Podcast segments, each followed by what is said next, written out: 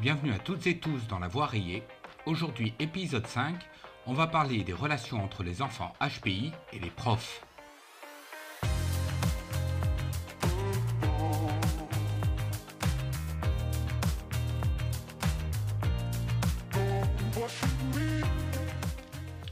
Depuis que j'accompagne les enfants, et encore plus depuis que je suis coach pour les enfants H P I, l'une des questions que les parents m'ont le plus posée est comment améliorer la relation entre mon enfant et les enseignants. Pour être honnête avec vous, c'est le genre de sujet qu'on prend avec des pincettes et qu'on traite avec beaucoup, beaucoup de délicatesse. Si vous êtes un parent, je sais que vous attendez des réponses précises et sincères et vous allez en obtenir. Si vous êtes un enseignant ou une enseignante, tout d'abord, je suis très content que non seulement vous ayez trouvé le chemin jusqu'à mon podcast, mais qu'en plus, vous écoutiez un épisode dont le titre est « Comment améliorer les relations de mon enfant H P I avec l'école ?» De tout cœur, bravo! Le sujet de la scolarité et des rapports entre enfants H P I et enseignants n'est pas annexe ou anodin.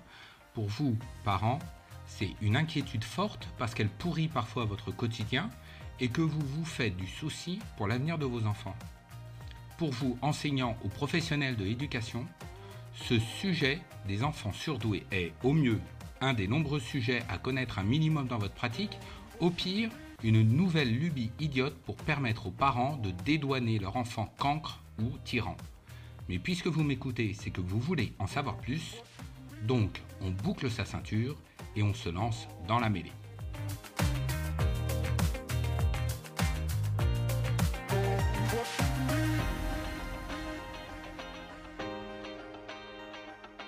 Bonjour à toutes et tous, je m'appelle Franck Robert et je suis votre accompagnateur dans ce voyage dans le haut potentiel intellectuel.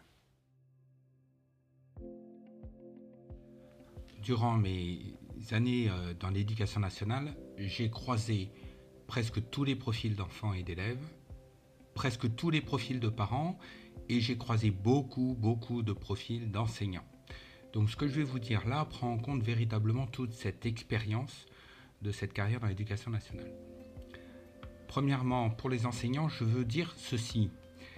C'est un moment qui est compliqué d'être enseignant en France parce que on prend en compte beaucoup plus la diversité cognitive, les troubles cognitifs, donc les enseignants doivent avoir des connaissances sur beaucoup, beaucoup de profils d'enfants maintenant. Et en France, on met l'accent sur les troubles, les troubles cognitifs, tous les troubles dys, le T S A, le T D A H. Donc, euh, on s'intéresse très peu au profil H P I parce qu'en plus, il y a une idée fausse, une représentation que les enfants H P I sont très bien dotés. Effectivement, ils sont très bien outillés cognitivement et que du coup, ben, ils, ils ont tout pour réussir, donc c'est pas la peine de se préoccuper d'eux. C'est une erreur. Les enfants H P I vont effectivement bien réussir, mais ils ont aussi des besoins éducatifs qui sont différents de ceux des autres enfants et que du coup, dans le système éducatif actuel, eh ben, il y a un grand décalage, ils ne retrouvent pas euh, leur place, ils n'arrivent pas à se positionner euh, euh, comme il faut, ils ont, ils ont du mal à, à se sentir valorisés. Donc ce que je vais vous dire là, c'est quelques pistes pour pouvoir, vous les parents et vous les professionnels de l'éducation, en fait, arriver à parler de la même chose autour de l'enfant H P I parce que vous avez les mêmes objectifs, c'est qu'ils réussissent, ils s'épanouissent et qu'ils construisent son avenir. Donc la relation entre l'enfant H P I et l'enseignant, elle est centrale. Elle est centrale parce que euh, pour aider l'enfant à atteindre son plein potentiel, eh bien c'est la relation humaine en fait, la relation avec l'enseignant qui va l'aider, le guider et qui... qui va lui permettre de, de consolider ses connaissances, consolider son savoir-faire, consolider ses méthodes.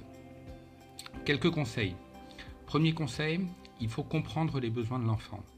Le H P I n'est pas un génie en devenir. C'est un enfant qui a une boîte à outils dans la tête avec un gros potentiel. C'est un ensemble de forces, hein, le haut potentiel intellectuel.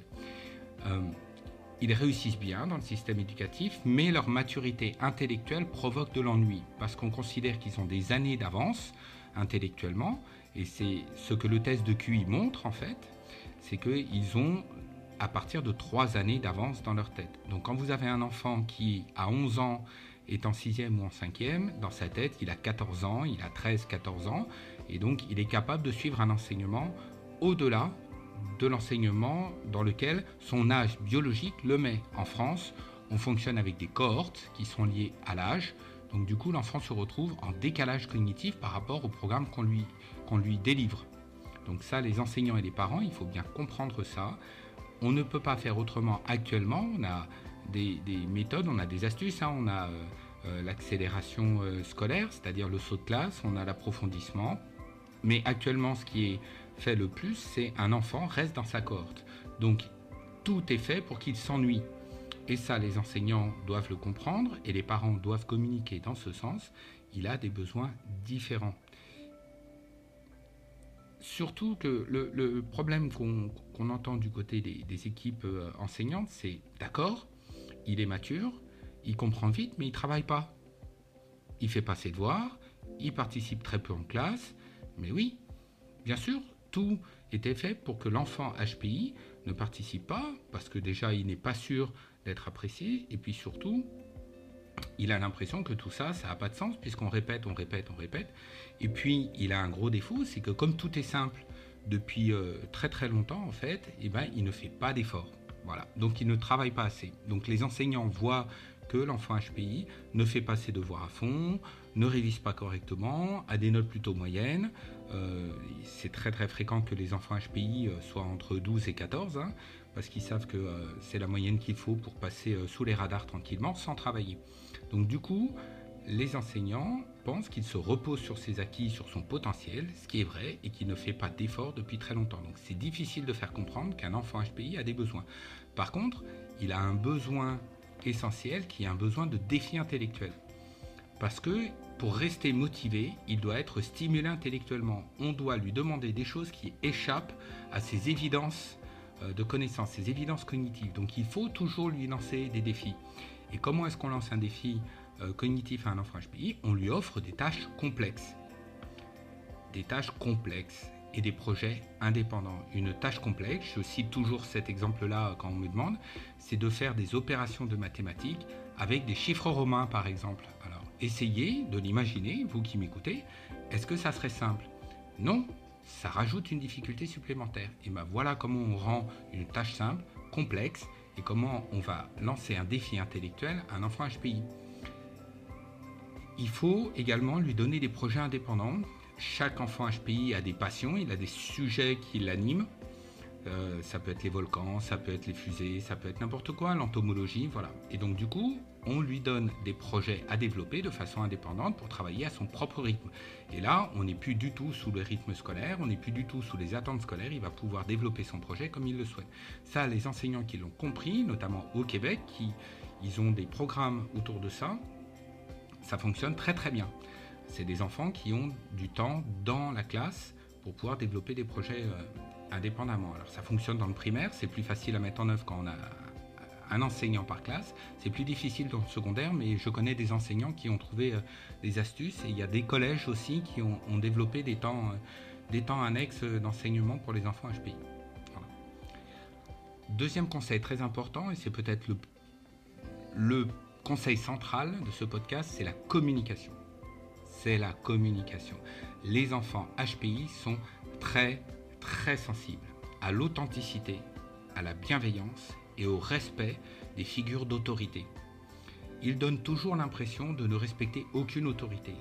Oui, c'est vrai, ils sont tellement lucides, ils analysent tellement tout qu'en fait, vous ne pouvez pas faire euh, semblant, vous ne pouvez pas être une personne avec de l'autorité si en fait, vous n'avez pas la personnalité qui va avec. Donc, les enfants vous mettent en difficulté, ils vous, vont vous tester, d'accord?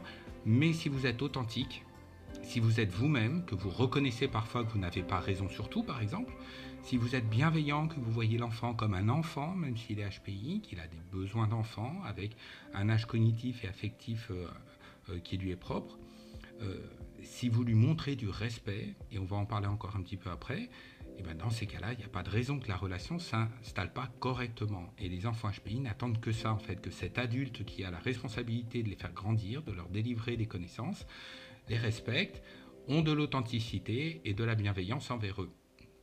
Ils ne travailleront pas si l'enseignant ne prend pas sincèrement en compte son profil différent. Et ça, les enfants se mettent vraiment en opposition dans les matières où la relation avec l'enseignant ne fonctionne pas. Il faut, il faut le garder à l'esprit. Et l'autre point important, c'est l'importance de la justice. L'injustice est insupportable pour les enfants H P I parce que ça n'a pas de sens. Donc, un enseignant qui sera injuste, il est très important de rétablir la justice et surtout d'en parler ouvertement et sereinement. Et ensuite, les enfants H P I ont besoin de reconnaissance. Ils ont besoin qu'on les regarde pour ce qu'ils sont capables de faire parce qu'il en va de la construction de la confiance en soi et de l'estime de soi. Voilà. Donc, il faut valoriser les relations hors normes. Les enfants H P I font des, des réalisations, font des projets qui sont au-delà de ce qu'on attend. Il faut les inciter à se dépasser et donc du coup reconnaître la plus-value de ce qu'ils réalisent. Ils sont capables d'aller plus loin. Si vous demandez un, un, un exposé ou une argumentation, ils vont être capables d'aller beaucoup plus loin. Donc si on leur demande de rester dans un cadre limité, dans un carcan, dans un, dans un moule, ça va coincer, évidemment. Par contre, là, un petit point de vigilance, attention au perfectionnisme. Le perfectionnisme est très installé chez les enfants H P I. Pour éviter d'être trop long ici, je ne parlerai pas de ce sujet en détail, mais il faut vraiment prendre en compte le perfectionnisme quand on va inciter à se dépasser. Voilà. Donc si je dois apporter une conclusion, l'enfant H P I a vraiment tout pour réussir, mais le système éducatif provoque du mal-être parce qu'il n'est pas adapté pour des enfants qui ont besoin d'être mis au défi, qui ont des, de, de la maturité intellectuelle. Voilà, c'est un système qui est euh, comme des rails, hein, on, on est par cohorte, donc euh, ça crée un décalage et les enfants H P I ont besoin qu'on les regarde avec leur spécificité. Pas besoin d'annoncer, hein, chers parents, pas besoin d'annoncer que votre enfant est H P I forcément ou à haut potentiel.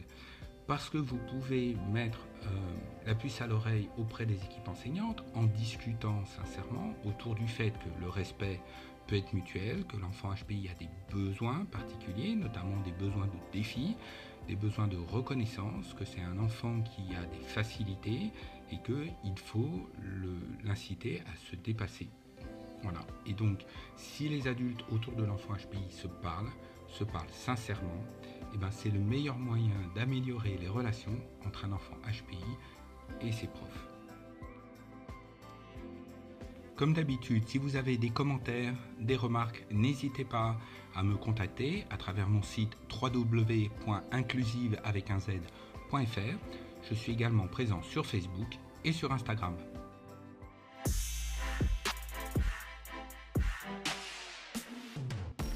La Voix Rayée, c'est tout pour aujourd'hui. Merci d'avoir écouté cet épisode. On se retrouve très bientôt pour un prochain voyage. Au revoir.